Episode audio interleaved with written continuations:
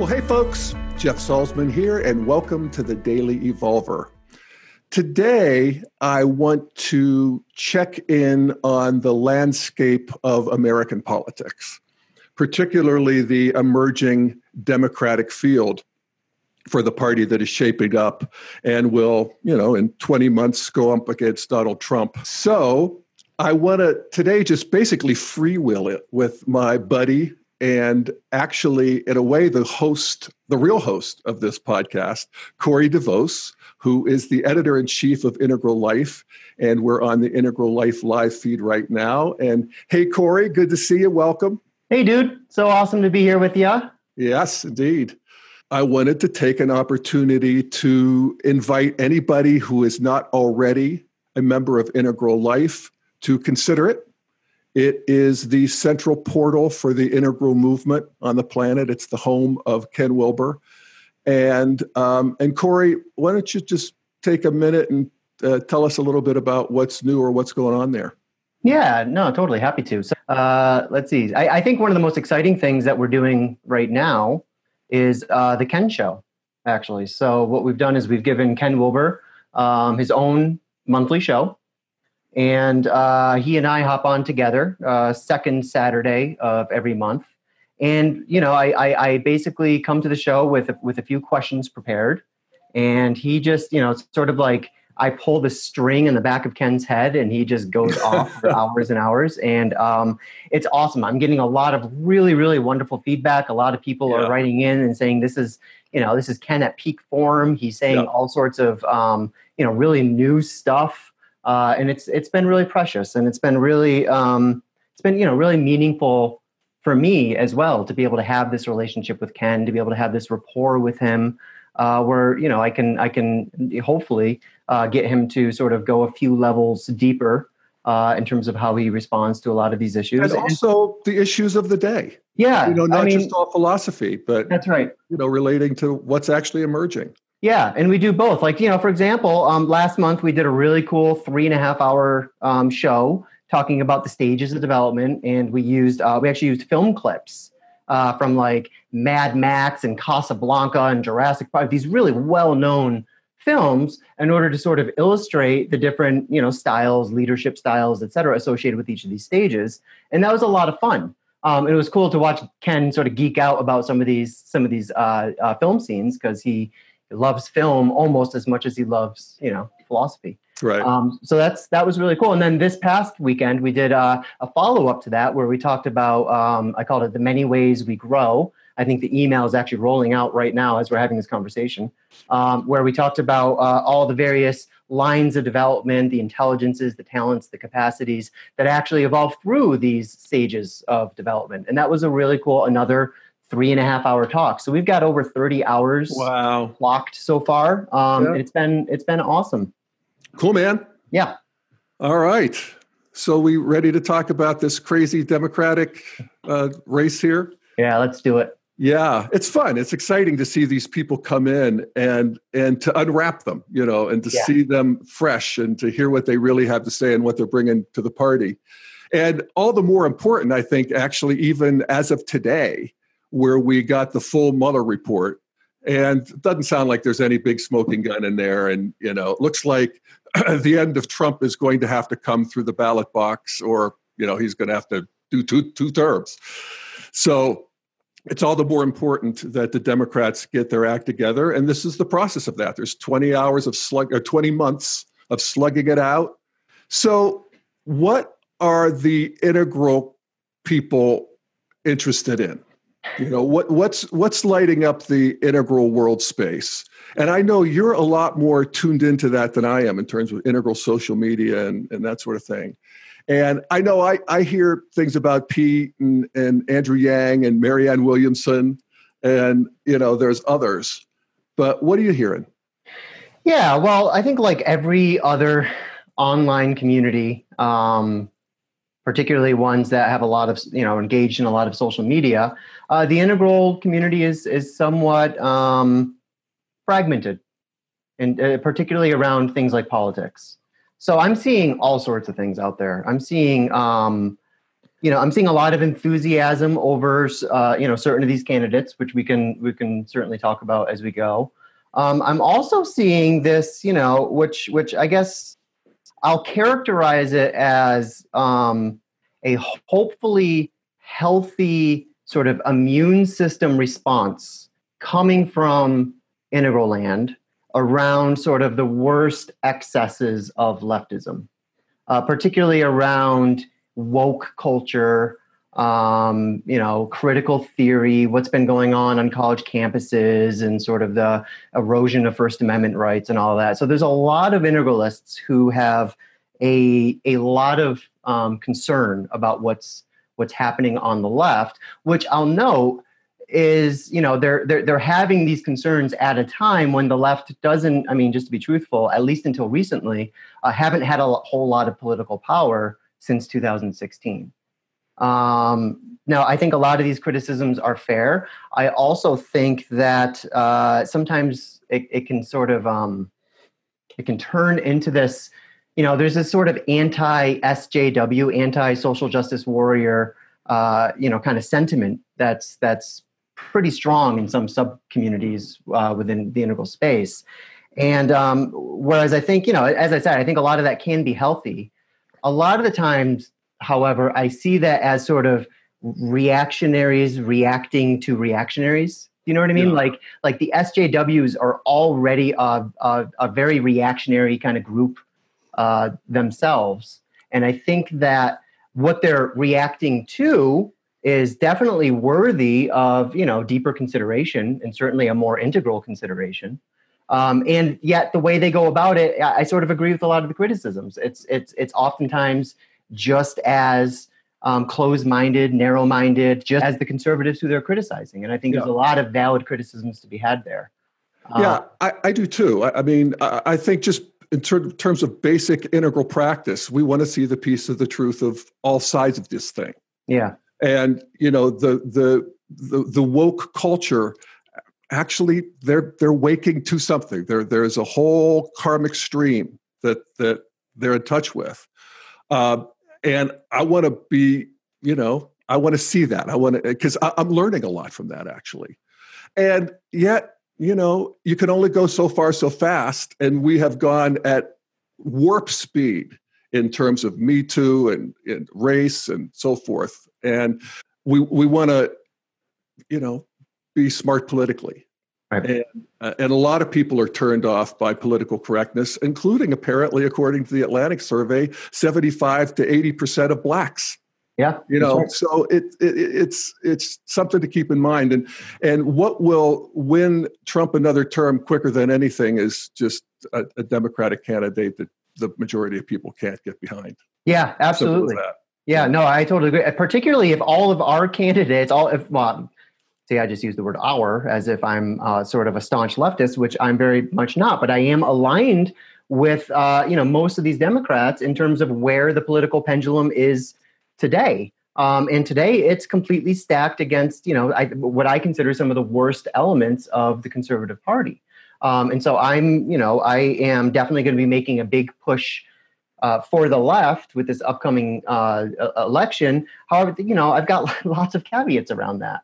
Um, I'm not a leftist. I just want, uh, like you do, I just want sort of this malignant element uh, of Trumpism to be, uh, you know, uh, taken out of the system, taken out of the out of our, you know, the political waters. Yeah. Um, so that's that's why I'm going to be making, you know, my push towards left. But I want to see that push be as healthy as possible. And if woke culture itself is forcing, you know, pretty much every one of these candidates to apologize for some, you know, problematic behavior or some element of their identity, or, you know, a, a lot of people in the woke culture asking questions like, are we ready for a white man to run for president? It's like, y- y'all got to get off of this bullshit. This is, you know, if you're making your candidates have to apologize right out of the gate before they're even allowed to say anything, um, all you're doing is is is weakening the chances of any of these guys to take on a strong man like Trump. Yep. So what who who are people for? What what are you seeing out there in integral land? Yeah, totally. Uh, so I'm seeing a lot of enthusiasm uh, among these various factions around a few different people. Um, I'm seeing a lot around Pete Buttigieg, and I am also sort of all aboard. Uh, you know, the Buttigieg train. Um, I, I, you know, there's there seems to be two popular ways of pronouncing his name, either boot edge edge. I prefer the second one, which is Buddha Judge because I think that wisdom and discernment are the two qualities that are most lacking in the executive branch today. Yeah. and they're the two that I want Mayor Pete to, to sort of bring back for us. So I'm I'm as of today pretty enamored with uh, with Buttigieg. I also see a lot of enthusiasm around uh, what we might call some of the more fringy candidates. Um, I don't mean fringe necessarily that they hold views that are completely in left field, but they're people who are I think, struggling to get more visibility uh, in the media and just sort of in the, the Democratic gestalt in general. And that's people like uh, uh, Andrew Yang. I'm seeing a lot of enthusiasm around him. Yeah, uh, I have uh, a, a, lot of people write me about Andrew Yang and, and, encourage me to check him out. And I just checked him out a bit. And I got to say, I had an immediate like for him. He has a great way about him. And I guess his thing is more techie and um, the universal basic income. And that's sort of the horse he's riding. And I'll be interested to see how uh, to, you know, check him out. Yeah, no, I agree. He he is sort of approaching this like a like a technocrat and um, you know, I think that uh, you know what what I appreciate about what's happening on the left with all of these candidates, twenty something candidates, is that um, all of them are expanding and informing the platform in various ways. Yeah. What I see someone like Yang doing is, you know, Yang is kind of coming in with this energy that I characterize as like he's basically saying to us, you know, guys, so many of these debates, all you're really doing is rearranging furniture on the deck of the Titanic, right? And if we don't get in front of these like really major trends that are coming down the line and are right around the corner, automation, like, artificial intelligence, yep, you know, huge numbers of people that aren't employed. That's right. That's right. So he is calling for these major structural lower right quadrant changes that can sort of you know, get a more proactive grip on these trends that are coming down rather than you know reacting after the case when we're sort of already screwed. Right. Um, so I appreciate what he's doing there. Uh, just like um, you know, I appreciate Marianne Williamson. I don't think Marianne Williamson has a shot at all, but I appreciate what she's bringing into the discourse. I appreciate the heart and the spirit, and um, you know, and honestly, she's a really fantastic communicator. Yeah, let me just play a piece from her town hall on CNN. And let me also just salute CNN for doing town halls for these so called fringe candidates. And it's good to see these people. And she did a great job. And here's just a piece. This is the flavor of Marianne Williamson. And I know a lot of people in the integral world have known her as a teacher. You know, she definitely has an integral sensibility. She's not, she doesn't talk a lot about evolution or the AQAL model or anything like that. But uh, she's been very powerful over the years, and I've always appreciated her. And, and for her to come in with this message on love is pretty remarkable. So here she is. Do you think love can win the White House? well, first of all, I think it's the only thing that can win the White House. I think far more people in this country love than hate. Far more. And that's true in this world. The problem we have today is that those who hate, hate with conviction. And conviction is a force multiplier. Those who hate today, those who fear, they are effective, they are organized, and they are convicted. Those of us who love now need to become convicted and organized and strategized. We need to do more than small random acts of kindness. We need huge strategized acts of doing the right thing. We need to rescue these children. We need to pay reparations. We need to wage peace. We need to purify the heart of a nation, just like we need to purify our own hearts. And then when we do that, when we're honest about the darkness we need to deal with, we will get to such incredible light and we will have a new birth of freedom. So, what do you think of that for presidential politics? I, I think all of that was beautifully said and is exactly the reason why she's unelectable. Right. Exactly. But to, again, just to, I mean, she knows, I think, in her heart of hearts, it's not a pretty long shot. But to be bringing that into the field is remarkable. And it's, it's like you said, if all of these candidates are coming from what, you know, we used to see as fringe. I mean, we used to think Bernie was fringe. it just opens the space to include more stuff. And a bigger space is, you know, we have more to work with in there. And then we got Bernie.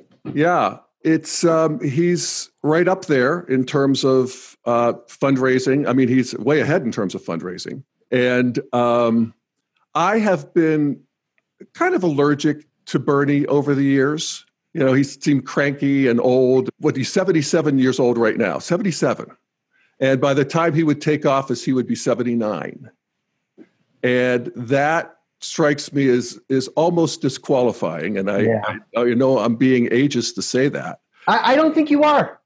Well, I, I'll tell you what. I'll tell you what, Corey. Let me play a couple things. What what I got was I watched Bernie on the Fox News town hall, which has gotten a lot of attention here in the last week. It's sort of a sea change. Yeah, and it was for me. Yeah. I mean, this guy. I mean, I, I see no diminishment of any kind aside from he's a little bit stooped.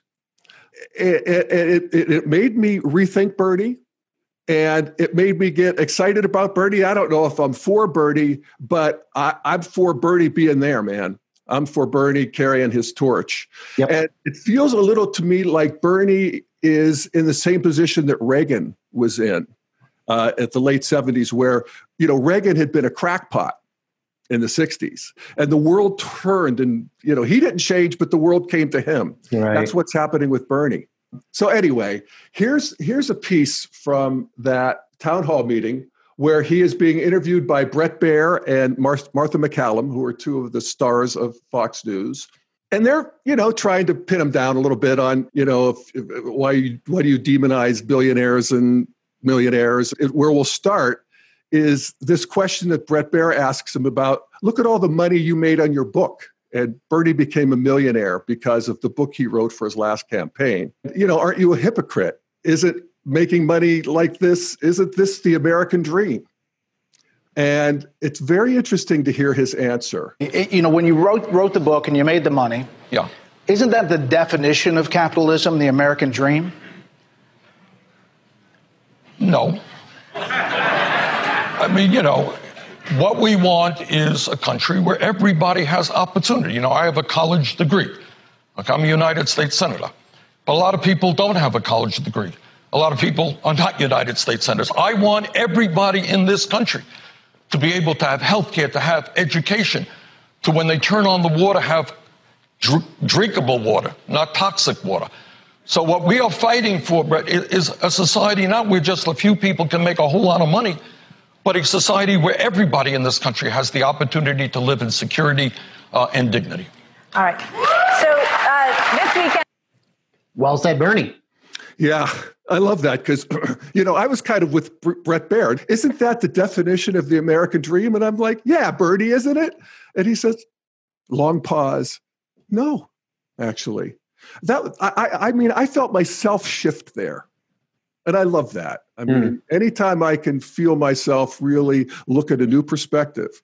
And he just says, no, wait, the American dream is or should be about everybody at least having a baseline of decency in terms of health, education, and welfare, you know. One of the things I think Bernie is skilled at is being able to point to these sort of uh, fallacies. In this case, there's this false equivalence, right? That if you are railing against, you know, massive wealth inequality, uh, then you must therefore be anti-capitalism or right. anti-wealth, period. And uh, you know, I really don't think that's Bernie's stance, but that's how he's often sort of caricatured. Right. No, it's true. In fact, I'll play another piece uh, here. Hang on, where he gets into that specifically you do spend a lot of time vilifying millionaires. No, I don't vilify. The fact that I think people who are doing phenomenally well right now, as you know, for 40 years, we have seen a shrinking middle class. You got 40 million people living in poverty. And today, just so happens that the very wealthy are doing incredibly wealthy. It's not vilifying to say that people have a whole lot of money, in some cases, billions of dollars of wealth they should pay their fair share of taxes. Right. Well, that, that's of, not vilifying. Last question on this. Oh, and actually, I'll play this piece too. This is where this is the famous piece that came out of the uh, Fox News town hall where Bret Baier did the thing that a lawyer should never do. Yeah. And that is ask a question that you don't know the answer to. To, to and, and so he asked people, would you like to have uh, government run health care? Audience, a question. If you could raise your hand here, a show of hands of how many people get their insurance from work, private insurance, right now. How many get it from private insurance? Okay, now of those, how many are willing to transition to what the senator says, a government run system? so that'll learn them. now, to be fair, there were Democrats in there too, and and you know it wasn't all just Fox News viewers. But there's a new power to this that didn't exist even in the last cycle. Yeah, I think there's a number of really important lessons come out of that. A, that Fox might not know its own audience as much as it thinks it does. Uh, B, Democrats really, really need to start showing up on these conservative platforms because that is their only opportunity to speak directly to these people rather than having their words mediated for them. I think that we've we've had this sort of idea, Jeff, for a while now that you can't give a platform to well to what liberals would consider bad ideas, right? Um, and I think that that is proving itself to be an old media sort of idea that is starting to work against us now. And so I think that we're we're approaching this sort of new way of thinking about these platforms that actually says no, we actually need to to uh, invite the controversy, even if it seems kind of silly. Uh, yeah. We still need to have the conversation. Well, and yeah, and and and I'll and I'll give an example of how that has worked for me. I'm I was a free trader back in the Reagan era. I thought free trade was self evidently good. And, in many ways, it, it is and has been, particularly if you look globally. If you have a world centric perspective, the rise of po- people out of poverty in China and India and a lot of the so called third world has been an enormous move forward for humanity that is the result of globalization. But from a, from an American, from a nationalist perspective, and we need that perspective as well. It has not been so good, and so Bernie's turned me around on that. And here's a piece where he talks about it, and this is where he has that kind of credibility and authenticity that I think is really uh, important at this point. I mean, he was a democratic socialist before democratic socialism was cool. Yeah. And he uh, talks about that here. So here's this piece. And why did I oppose all of these disastrous trade agreements? It was very clear to me that these agreements on the Democratic and Republican leadership was written by multinational corporations to make these corporations even wealthier at the expense of the American worker. So let me suggest what is not a radical idea. American workers should not have to compete against desperate people around the world who are making a dollar or two dollars an hour. You know, I understand that we're taking on corporate America, we're taking on the Republicans, we're taking on the Democratic establishment, taking on the drug companies, taking on the insurance companies, taking on the military industrial complex. You know what?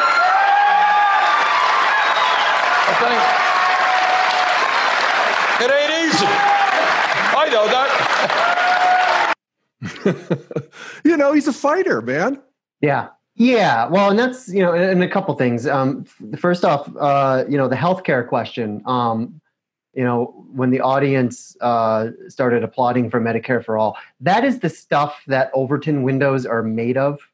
Or remind me what an Overton window is. An Overton window is basically this uh, this uh, lower left agreement that this ongoing agreement about what's allowed to be talked about and what's not.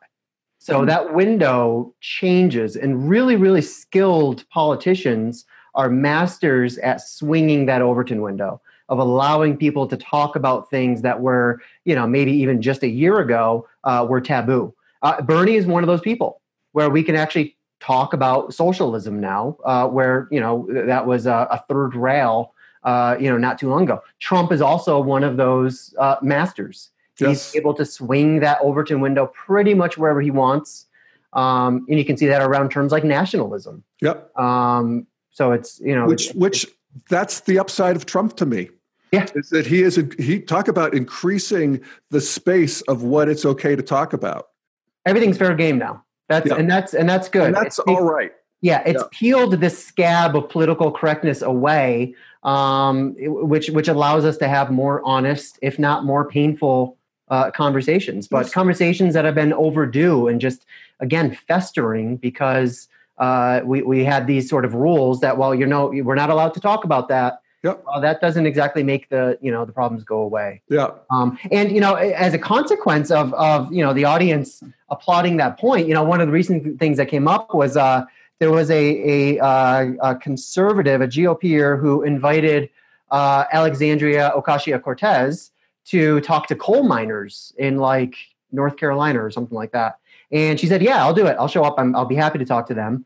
After that town hall, they rescinded the invitation they're like, oh, we we can't let that happen again, right? we we need to, you know, make sure we can control the message here.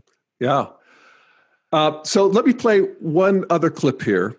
And this is uh, to buttress my case that Bernie's a lot more with it than I thought.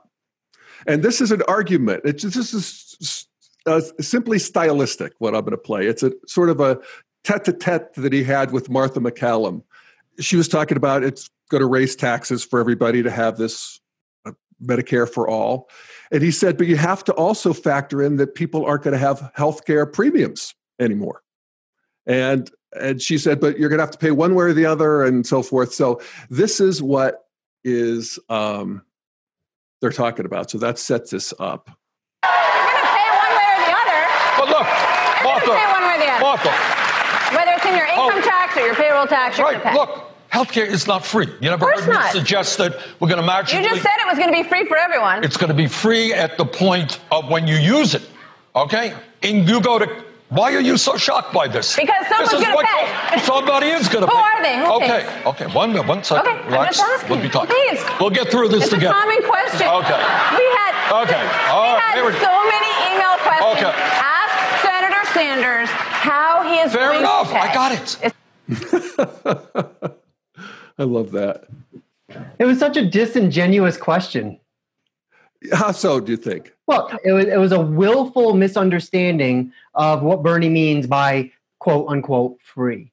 Um, yeah, but it also uh, teed him up to explain that. That's right. And- yeah, and that's I, I, think really important because I hate to say this, I hadn't really made that connection. You know, uh, yes, people's taxes will go up, but their premiums will go down. I mean, Yeah. Medicare is any example. You're down to one tenth of what you had to pay before. Yeah, which is a big deal for families that are paying four hundred and fifty dollars for uh, you know two weeks worth of insulin, whereas in Spain they pay six dollars a month. Or Yeah. you know, there's any number of these stories comparing uh, these respective systems. And Jeff, I agree with you that Bernie is bright. He's on fire. He's sharp. He's focused. He certainly does not carry himself like you would expect a 78 year old man to carry himself. Um, however, I think that having concerns around his age that, that that that's that that to me is not ageism. That's just having like a reasonable sense of like Reading the actuarial Actuarial. tables. yeah, it's actuarial statistics. Like he's he's more likely to have severe health complications in the next four years than uh, than someone who was even you know eight years his junior. So I also think that there is you know I think there's a certain plurality of the left and the right, honestly, who are just kind of over this whole boomer thing, right? And who who just really want uh, to see a new generation uh, who who you know who has a, a radically different experience than the boomers did um, in, in, in order to start making decisions around economics and foreign policy and, and so forth. Well, that's the excitement of Mayor Pete. Yeah, that, no, that's right. You know, the first millennial candidate who looks like he has a shot. So, can I just say, what the hell, guys? What about Gen X? Why does Gen X always get skipped? We're always in the shadow. yeah. It just goes, everyone talks about boomers, everyone talks about millennials. No one Yeah. gives a shit about Gen X. well, you mentioned uh, Pete earlier, and I, and I did a, a, a episode at him. A, Great episode. Oh, thank you. Uh, A couple weeks ago, called uh, Mayor Pete's X X Factor. Could it be integral consciousness? And um, and I think you know he does have uh, an integral sensibility just in terms of flex flow mind just the basic definition of being able to take multiple perspectives of not demonizing and vilifying and I, and I, that's I find that very attractive. Uh, what, what, what do you see in uh, from Mayor Pete? Oh, I see. So, I mean, first off, you know, sort of across the board, and I think you mentioned this in your episode. Across the board, quality for quality, he's like the anti-Trump, right? He's got composure, where Trump is just this fucking chaotic attractor. Um, he's got, uh, you know, I think um, uh, sort of a, a goodness to him, a trustworthiness. There's he's got integrity. Um, he's very well spoken. Um, he's got a sensitivity that is uh, sort of couched in strength. Um, he's got experience in a number of sectors that would directly inform uh, his role as uh, commander in chief. Um, I just think he's got a lot going for him. And I see what you see, Jeff. You know, for example, I was really impressed with, uh, you know, the ideas he has around um, the Supreme Court for example. Whereas a lot of liberals, rightfully so, are sort of out for blood. They're out for vengeance. They're saying, you know, uh, Mitch McConnell withheld a Supreme Court non, nomination from Obama, which has permanently skewed the courts for a generation, if not more. And, uh, you know, we need to find some sort of leverage here so that we can, um, you know, restore balance. Now, of course, restore balance means so that we can get back at them and, and stack the courts uh, with, with, with our own judges. With our side. Which just is an escalation, right? And it keeps on escalating. What I love about Pete's idea it was that he said, okay, well, let's deal with the problem on the ground that we have, which there is this, the courts have been, uh, you know, partisanized, uh, you know, polarized, and uh, we need to remove this partisanship from from uh, from you know the courts because this is exactly where it doesn't belong. So one way to do that, which will both get us out of the problem that we have today, which is that we have a, a skewed Supreme Court because of political and parliamentary maneuvering and sabotage and all that. Uh, so what we're going to do is we're going to say uh, Democrats can nominate so many, conservatives can nominate so many, but then those judges who are who are nominated make their own nominations. And this gets us out of the whole partisanship problem yeah. to begin with. So yeah. i was fascinated by that, that logic. I, something new. I hadn't heard that. Yeah he you know, we'd, have the, we'd have the court as is. So that doesn't change so nobody has to get too worked up. But then those nine justices uh, appoint five justices who are cycling in and out yeah. I mean, he said this is one idea. There's others, uh, but that is it does have a it makes a certain sense. Yeah. And and it feels like it's new. And um and this is another thing that i think that i've learned and, and it's funny that i should have to learn this because i'm an evolutionary but things change rapidly sometimes when they change. And we've seen that with trump you know. We in a sense you could say we saw it with obama you know this idea that somebody can't come out of left field become president has been blown away from the, last two presidents. So yeah.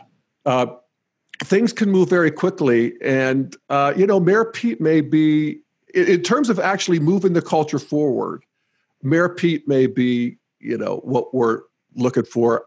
He's pretty young, talk about ageism, but he's 30 young, pretty, pretty young at 37. But maybe he's the VP, maybe who knows how it all shakes down. Yeah, yeah, no, I, I, I agree with your assessment. And you know, the interesting thing to me, Jeff, is that each of these sort of front runners that the Democrats have right now, every one of them has a quality or a set of qualities yeah. that is a big turn on for other liberals and other progressives and a massive turn off for conservatives. Yeah. Every one of them down the line. So Buttigieg, um, he's gay.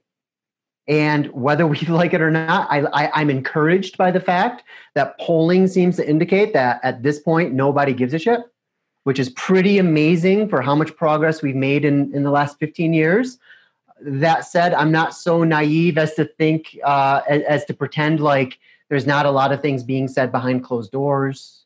Yeah. Um, that particularly, you know, we have this uh, legacy of, of um, you know, gays somehow meaning emasculation Um, and I think that that you know when when you're going up against a strong man like Trump in a conservative's mind, Yeah. you know you, you got to play to strengths. Yeah. Um, so I think that that'll be that'll be an issue. Now liberals love it because they get another sort of token. Yeah, I'm not sure it doesn't balance itself out uh, in terms of people who are actually attracted by the Yeah. fact that he's gay. Yeah, uh, that's and that's always a, people who are turned off, and they're probably the hardcore left or the hardcore right that there's they're immovable anyway. right. That's right. You know, Yep. but the, the the reasonable middle at this point, I think, is like it's cool. I think so too. We saw that with Jared Polis, right? First gay governor. Nobody knew that he was gay until he won. Yeah. Which tells me, guys, stay away from the damn identity politics. Yeah, This is where you're getting all your bad press. This is where you are pushing people into Trumpism uh, because of this preoccupation with identity politics and intersectionalism and you know all this crap. Which, by the way, guys, is not the Democrats. You know, the Democrats are supposed to be right hand quadrant sort of absolutists. They're supposed to reduce everything to the right hand quadrants. Get the hell out of the lower left quadrant. A, you're not making any difference whatsoever right? You can't police people's thoughts. You just can't. I know you're going to try, but you can't. But get back over to these lower right quadrant solutions, these policy solutions that actually have, uh, you know, where- there's there's a there there, where there's actually a, a, a way to create leverage and reduce suffering in real time for people. Yeah. Um, that's and that's what that's Bernie's strength. Bernie Yeah. is uh, Bernie's a lower right quadrant. You know, he reduces everything to the lower right quadrant, which you know I think we can criticize him for. Uh, but but at least he's bringing in you know these these big policy recommendations, um, which I think is is critical. And that's what Elizabeth Warren is doing too. She Yeah. is coming up with uh, you know some fairly remarkable policy suggestions. Just nobody's really paying attention right now. yeah, yeah. I just started her book, so you know these the, they all have a campaign book. Oh, of course. And, uh, and it's kind of cool to read them. They're generally not too long and too complicated. Uh, but it's good to s- just hear them in their own words where they have your full attention. They're not being mediated by the media. They, you know, this is their message and to compare one to the other. And that's where I really fell for Pete is that his biography is, uh, yeah, really at a very high level. It's, it's beautifully written. Yeah. Did, Yeah. did you see the uh, the Onion article that came out? Is it was something like uh, uh, Pete Buttigieg astonishes audience by talking to uh, manufacturing robots in binary? well, that would be his eighth language. yeah, exactly. I was like, well, so, someone's got to negotiate with our future artificial intelligence. Yeah, exactly. Overlords. Overlords. All right. So we're winding down here. Uh, Yeah. I, and I wanted to end with one last thing, and that is how do you think the Democrats ought to deal with Trump? Yeah, what a tricky question, right? Um, I, I, on the one hand, uh, you know, I think it makes sense to create a clear contrast with Trump. However, it can't hinge on I'm not Trump. That can't be the essence of your campaign because you're not going to convince anyone, right? No one is going to change their mind about how they feel about Donald Trump at this point in the game. So you're not going to convert people over. You're not going to bring people into the left. You know, there's this kind of idea if I can just prove to people using logic and facts how corrupt this guy is, guess what? They like him because he's made out of Teflon and he blows through all of that. And you're you're you're not going to get it. What you need to do is you need to embody the values that you criticize Trump for lacking. And you need to create a, a very, very clear contrast with those values, not with Trump as as a character. Um, I also think, Jeff, I keep bringing it up, but I think that the, you know these these guys need to figure out how to appeal to younger generations, millennials and Gen Z, while also finding more sophisticated ways to push back against woke culture uh, and all of its core pathologies. Um, you know, I think we're starting to see some of that. I think largely how uh, you know the the debacle around Joe Biden. Basically, uh, you know, he's a close talker, and we're also offended because he's creepy because he's a. Cl- I mean, it's it's ridiculous. It's it's absolutely ridiculous. Um, And I think that we're starting to see some pushback because of things like yeah. that. And I don't I, think it's it really involves as many actual people and voters as it does social media oxygen. You know, I see. I've I've made that argument too, and I've had a lot of people argue against me that actually it is a bit more insidious than maybe we give it credit for. Okay. For example, on college campuses where these values really are being encoded uh, into sort of you know campus rules and standards and practices and all that. And I I think there's a valid concern there, but I agree with you that I have to remind myself that internet culture is not real culture. You know what I mean? It's this distorted circus mirror reflection of real culture and the things that are happening in, on the internet and the conversations that are taking place aren't necessarily the same conversations that are taking place elsewhere. That said you know a few weeks ago there was that thing where again these woke activists were harassing chelsea clinton uh, and blaming her for some terrorist attack i mean it's, it's it's gotten really really ridiculous. And we've gotten to the point where okay we already know that all conservatives hate liberals the problem is all liberals also hate liberals. and if nobody likes liberals, how the hell are we going to get them elected? Yeah. Um, so that's, you know, uh, my biggest concern, Jeff, is I see right now a GOP that is completely beholden to the red meat Trump base. They're stuck between a rock and Trump's base.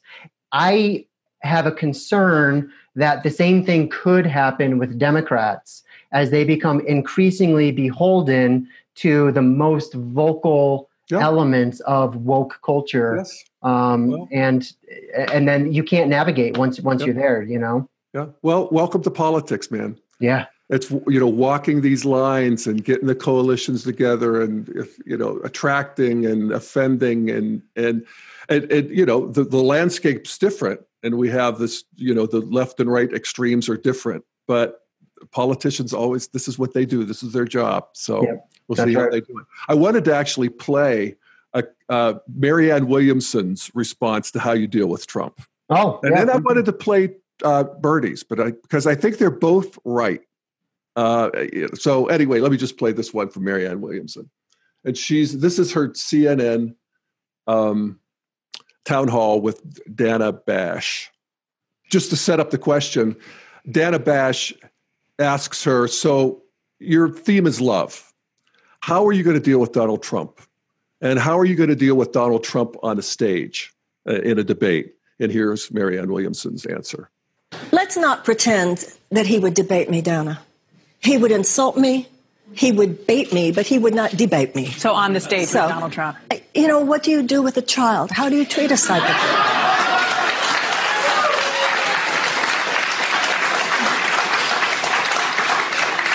I would not go in resp- uh, expecting a reasonable conversation. I would be open to a reasonable conversation. I would not go in expecting one. My conversation is with the American people. I- and then on she goes. So, like that. How do you deal with a child? Make him sit in the corner. Yeah. Yeah, you're a dad. How do you, you know, Trump is sort of like a, you know, what, eight year old, nine year old, something like that? Yeah, maybe. I think, I think my six year old has more maturity. Well, here, here's Bernie, and I like this too. So, and here he's obviously being asked about Trump. Um, whether you're conservative or moderate or progressive, I don't think the American people are proud uh, that we have a president who is a pathological liar. And I was just, and I say that, you know, it does not give me pleasure to say that. All right. I disagreed with George W. Bush on almost everything. Bush was not a pathological liar. I mean, I think Trump is a dangerous president, but if all we do is focus on him, we lose. Our job is to develop an agenda that speaks to the needs of workers. When we do that, we're going to win and win big. Yep. I'm. I'm I'm in big agreement that Democrats need to turn their attention away from the donor class and towards labor. Um, they need they need some more of this, you know, FDR sort of energy. Um, you know, I, I think they need to find a message, hone in on a message that communicates both common sense and the common good. And I think if they can dial that in and find a way to communicate that to working class people who are struggling, um, you know, in this sort of neoliberal post NAFTA uh, world that we live in, um, I, I, think that we will see um, a, another sea change uh, for the blue team. Um, just yeah. by speaking to people and their concerns and meeting people where they're at and not being so high minded and so oversensitive and so uh, outraged. Well, that's the, that's the common sense part. Yeah, and I love that. I love that as a slogan, Corey. I think common sense and common good. That's pretty good. Common sense for the common good. Let's let's common uh, sense for the common good, and uh, and both of those. I mean, it's, it's like you're saying, common sense. You know, let's not overdo any of this. Let's just find things that work. And I love that about integral. It, it sort of gets post ideological in the sense that I don't even want to be a part of one of these teams anymore. You know, I, I want just what works. That's right. And then for the common good, and, and just this new attitude, and we're seeing it from all kinds of people, that the actually the collective needs some attention. Yeah and the yeah. culture and the you know communitarian aspects of the culture need some attention right well that's that's i think a really important point jeff particularly about how integrals tend to orient to this type of stuff because i do think that we have um, a resistance to uh, you know labeling ourselves or or committing ourselves limiting ourselves to only one or two or three different labels.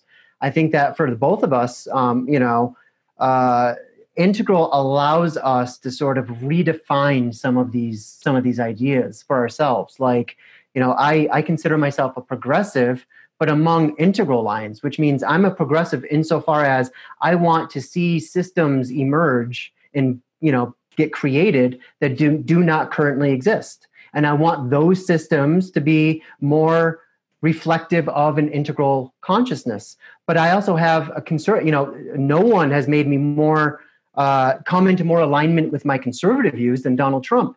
I there are certain institutions and practices and and uh, elements of decorum, etc., that are under threat right now, and that I want conserved. I want to protect these things. I want to wrap my arms around them.